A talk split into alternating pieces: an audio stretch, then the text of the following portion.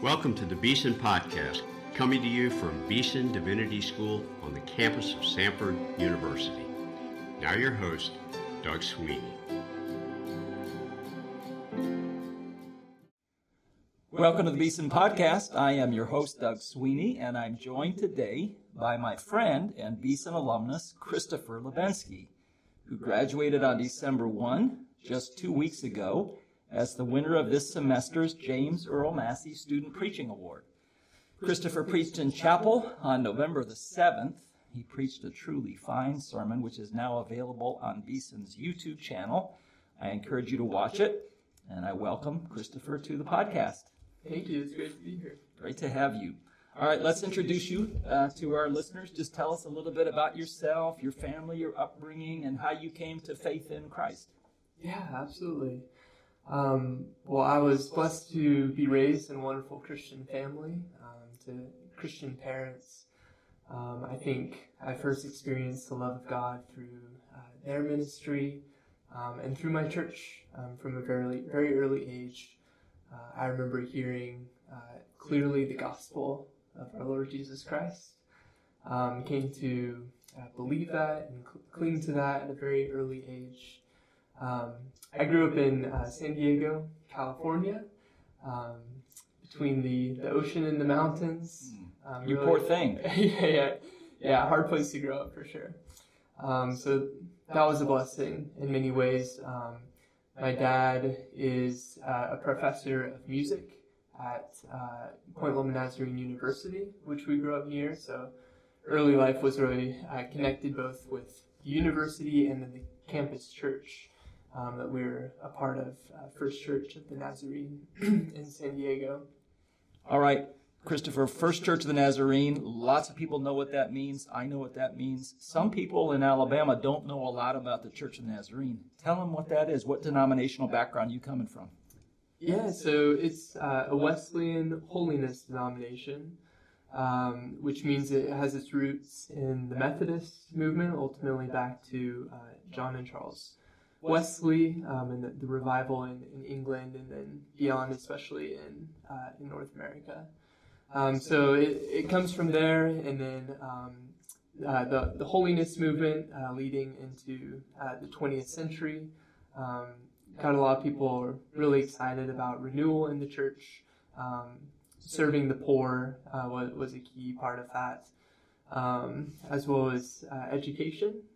And so uh, the Church of the Nazarene uh, began yeah, er, early in the 20th century um, and is uh, very missionally focused. It's um, most of, of the members live outside of the Western world.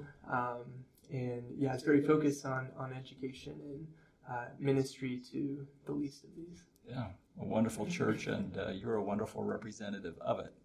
But so, how does a California boy from uh, the Church of the Nazarene get to know about Beeson Divinity School and decide to move most of the way across the country to attend? How did you first hear about us? Yeah, so I first heard about Beeson uh, from one of my professors in college, um, Dr. Rick Kennedy, uh, and he is uh, interested and uh, has done scholarship on Jonathan Edwards, which is also true of you. Yeah, Truth in Advertising. Rick Kennedy's my friend.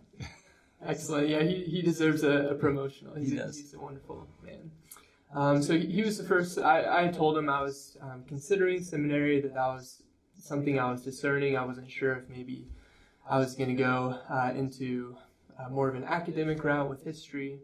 Um, but yeah, he told me about Beeson, and so um, as the Lord began to make it more clear uh, that He was calling me to uh, to seminary, uh, to uh, service towards the church, as well as uh, possibly academics. Um, it was on my radar, and uh, along with a few other seminaries, um, I, I applied, and uh, Beeson came out on top. Yeah, fantastic. I'm glad it did. What was seminary like for you? I mean, a lot of people who listen to these podcast episodes are people thinking about whether God has seminary for them. As you look back on your seminary experience, what's some of the, the good, the bad, and the ugly, and what kind of advice would you have uh, to people who are wondering whether seminary is worth the effort?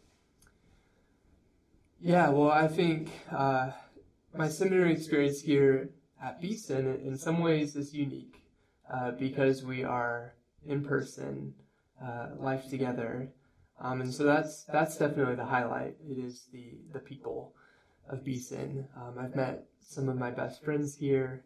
Um, the professors are uh, accessible and uh, care about not just our learning, um, but but our lives and our ministries.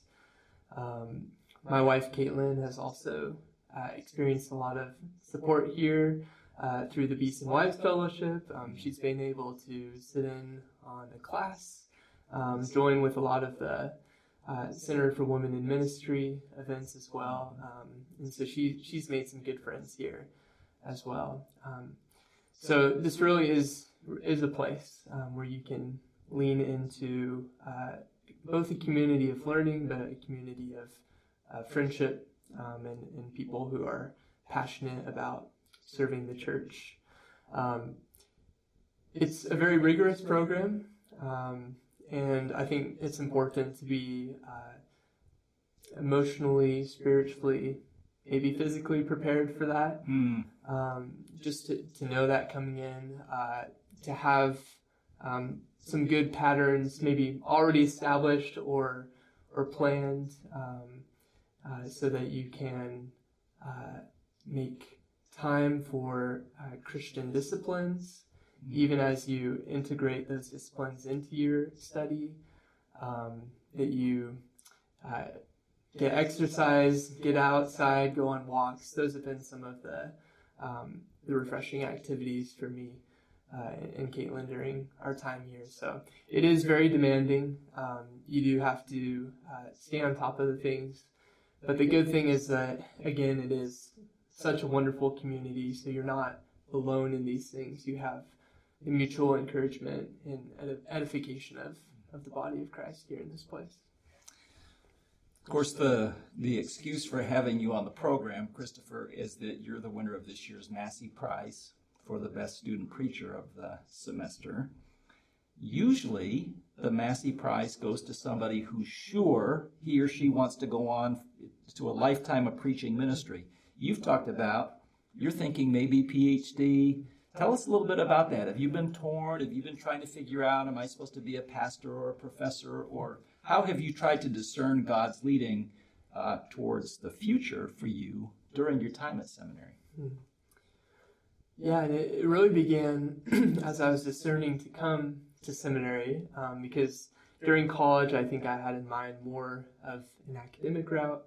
Um, but near the end of college, I um, just, yeah, my, my involvement in the church um, and, and kind of a growing uh, passion for uh, people to be fed by the Word of God um, uh, led me to take a gap year uh, and to uh, discern and just kind of work. Gave me some space to be involved in my church. Uh, and it was there that it became really clear um, that my academic interests and my ministry interests interests really couldn't be neatly separated. Hmm. Um, that it, I felt in some ways uh, a calling as a translator in the sense of um, learning and uh, rigorously studying uh, some of the best that scholarship has to offer, um, but finding ways in which uh, those things, along with other things, uh, can be communicated to the average con- congregant in ways that are going to be meaningful to them. Um, so I, I, think my uh, time at Beeson has just continued that trajectory. Um, it's very much a part of Beeson's ethos uh, that academics, the rigorous study, um, and that uh, passionate, practical ministry um, are are not separate. Um, I was able to be part uh, of uh, the Center uh, for uh, what is it? Pa- Pastor, Center for Pastor Theologians. Pastor Theologians. Yes. Thank you. Um, for for a couple semesters here. Um, just so just to see that that's that's a common experience. Um, there doesn't need to be a division uh, between academics and ministry. Um, so practically speaking, uh, looking forward, I uh, I am applying for doctoral programs right now, um, and God willing would would start next fall. Um, but throughout this waiting time, uh, hopefully throughout my PhD and, and beyond, if I have a, teaching career, um, I want to have a, a weekly ministry uh, in, in, the local mm-hmm. church, mm-hmm. Uh, teaching and preaching whenever those those opportunities arise. So, how did you become such an excellent preacher? Did you preach before you ever came to seminary, or did you learn to preach while you were here for the first time? I preached one sermon uh, before seminary. I was uh, part of it, an internship during uh, one of the summers in college. And uh, it, was, it, was, a really uh, wonderful time of spiritual maturation. Um, and the, the, final week, final Sunday uh, of that experience, I was invited to preach. Um, and I actually preached from more, more of the Matthew and Luke passages on Christ's temptations mm. in the wilderness, which is kind of a um, maybe a providential full circle here. Yes, it's become a, a preaching theme of yours. Yes, absolutely. um, I was absolutely terrified um, from very very early age. I've been a shy person um, and afraid of public speaking. Mm. I remember in that experience, I was up most of the night beforehand, unable to sleep. Um, I love when I hear these stories. You're not the only one, of course. Yeah. Uh, I know who was a, kind of a sweet, introverted, sensitive, shy kid who's blossomed into an amazing preacher. But it's fun to watch God work in somebody's life, getting them through that transformation. Yeah. So it, it's really been my experience here at Beeson that I think God has used to help grow me in that area to be um, not just more more comfortable uh, standing in front of people, but comfortable and secure in uh, the Word of God, mm. and that um, God, by His mercy, is uh, is speaking through me um, the what He wants to communicate to the people um, through through the Spirit. Who were your preaching teachers here at Beeson? Did you have Dr. Smith for all your preaching? Dr. Smith Dr. Webster for, or for two semesters. Yeah. I, had, I had Dr. Webster for pastoral theology. Okay. And Dr. Pasquarello for some of my Wesleyan classes. So. Okay, but all the preaching was Dr. Smith. Correct. All right. Yeah. What did he see in you that he wanted to kind of cultivate in your own development as a preacher? Yeah. He really encouraged me uh, to find my voice as a preacher. Um, as well as my own uh, personal style, um, which is has been a good uh, journey. I came in uh, basically preaching as I would read a paper uh, yeah. from a manuscript. Yeah. Um, and I often still use manuscript, but he, he's taught me the importance of internalizing, um, giving room for the spirit um, in the moment to maybe bring up new things to respond uh, to uh, how it seems people are, are reacting in, in the congregation. Um, so he, he's helped me to uh, move away from the manuscript, even as I still write a manuscript each time, but to internalize that, sometimes to memorize parts of that.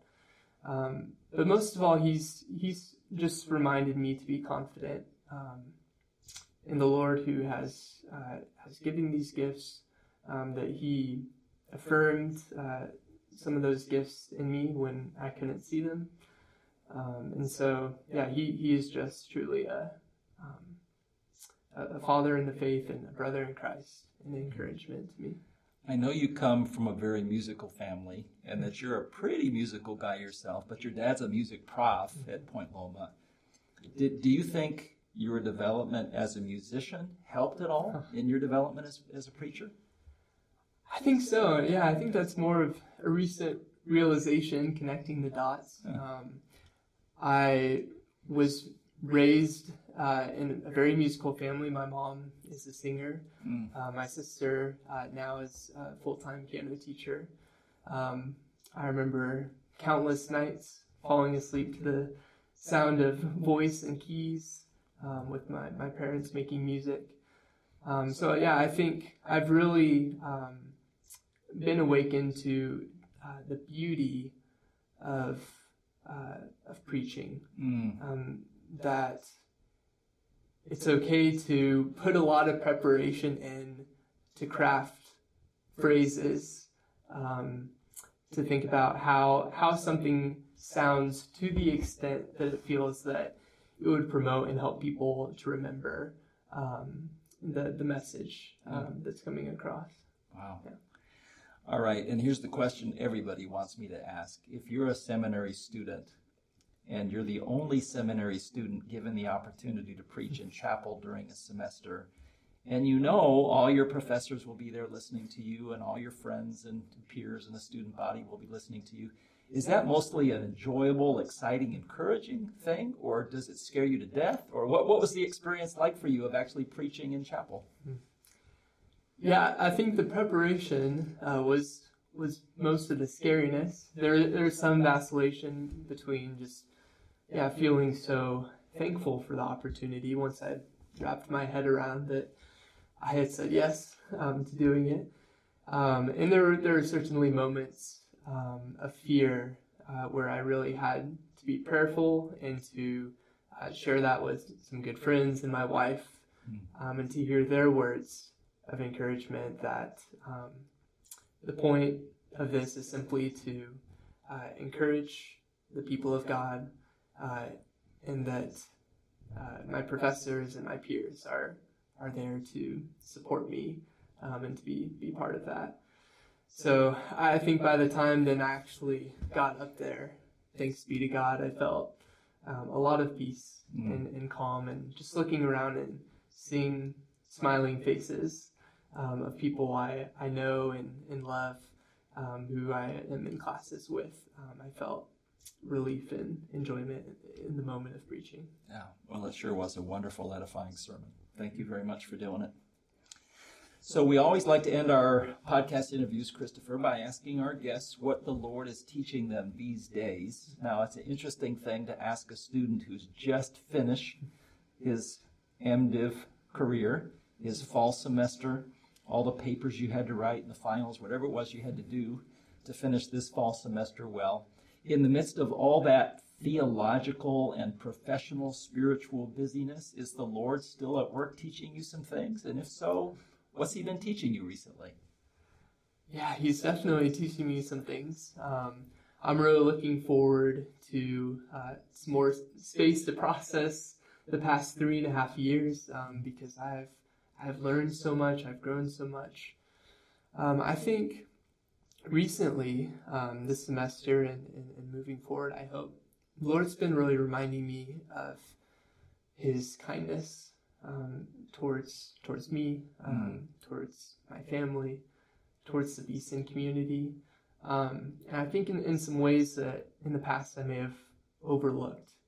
Um, because they're, they're simple things. Um, it's just being able to share a good meal um, with a friend or um, being able to get outside on these darker winter days and um, enjoy a nice nice walk while, while the sun's out. Um, being able to see uh, people uh, growing in their faith in baby steps uh, in my congregation. Um, there, there's so many of these ways where I've just seen God's kindness, been able to uh, recognize that in a, a more consistent and, and deeper way. Wonderful. We do have uh, a good number of prayer warriors who listen regularly to the podcast, and they're probably wondering, how can we be praying for this this young man who's just finished his Master of Divinity degree at Beeson and is heading on to serve the Lord somewhere else, yet to be determined? How can these folks be praying for you and for your dear wife, Caitlin, in days ahead? Yeah, cer- certainly for direction. Um, like I said, I'll uh, I, I hope to start the doctoral program in the fall, um, but there's a few months until then. Um, so some immediate discernment of uh, how to best make use of this opportunity of having a little more time on our hands, um, how to to rest well, um, where to uh, where to work, where to uh, continue to serve, Um, I think, though, as much, if not more than, than direction, I would pray for an, an increase of faith mm-hmm. and, and, trust. Um, that the Lord has always been faithful to us. Um, that as we process this season of time here at Beeson and in Birmingham, um, that we would become more aware of God's faithfulness and kindness to us. Um, and that would uh, increase our trust moving forward into some unknowns, um, that we would be secure in our faith, um, knowing God's love for us. Oh, Lord, may that be true of all of us, those in this room and those listening on the podcast. You have been listening to Kristofer Labenske. Uh, he is a, a, graduating senior. By the time you listen to this, he will have graduated with his Master of Divinity degree at Beeson Divinity School. He's heading off uh, to service in the church, probably ongoing service in the Church of the Nazarene, which is the church uh, that he's come from, uh, and probably uh, doctoral work in theology as well. So please pray for Kristofer. Thank you for tuning in. We love you, and we say goodbye for now. You've been listening to the Beeson Podcast, coming to you from the campus of Samford University. Our theme music is by Advent Birmingham announcer is Mike Pasquarello. Our engineer is Rob Willis, and our show host is Doug Sweeney. For more episodes and to subscribe, visit beesondivinity.com slash podcast. You can also find the Beeson Podcast on iTunes and Spotify.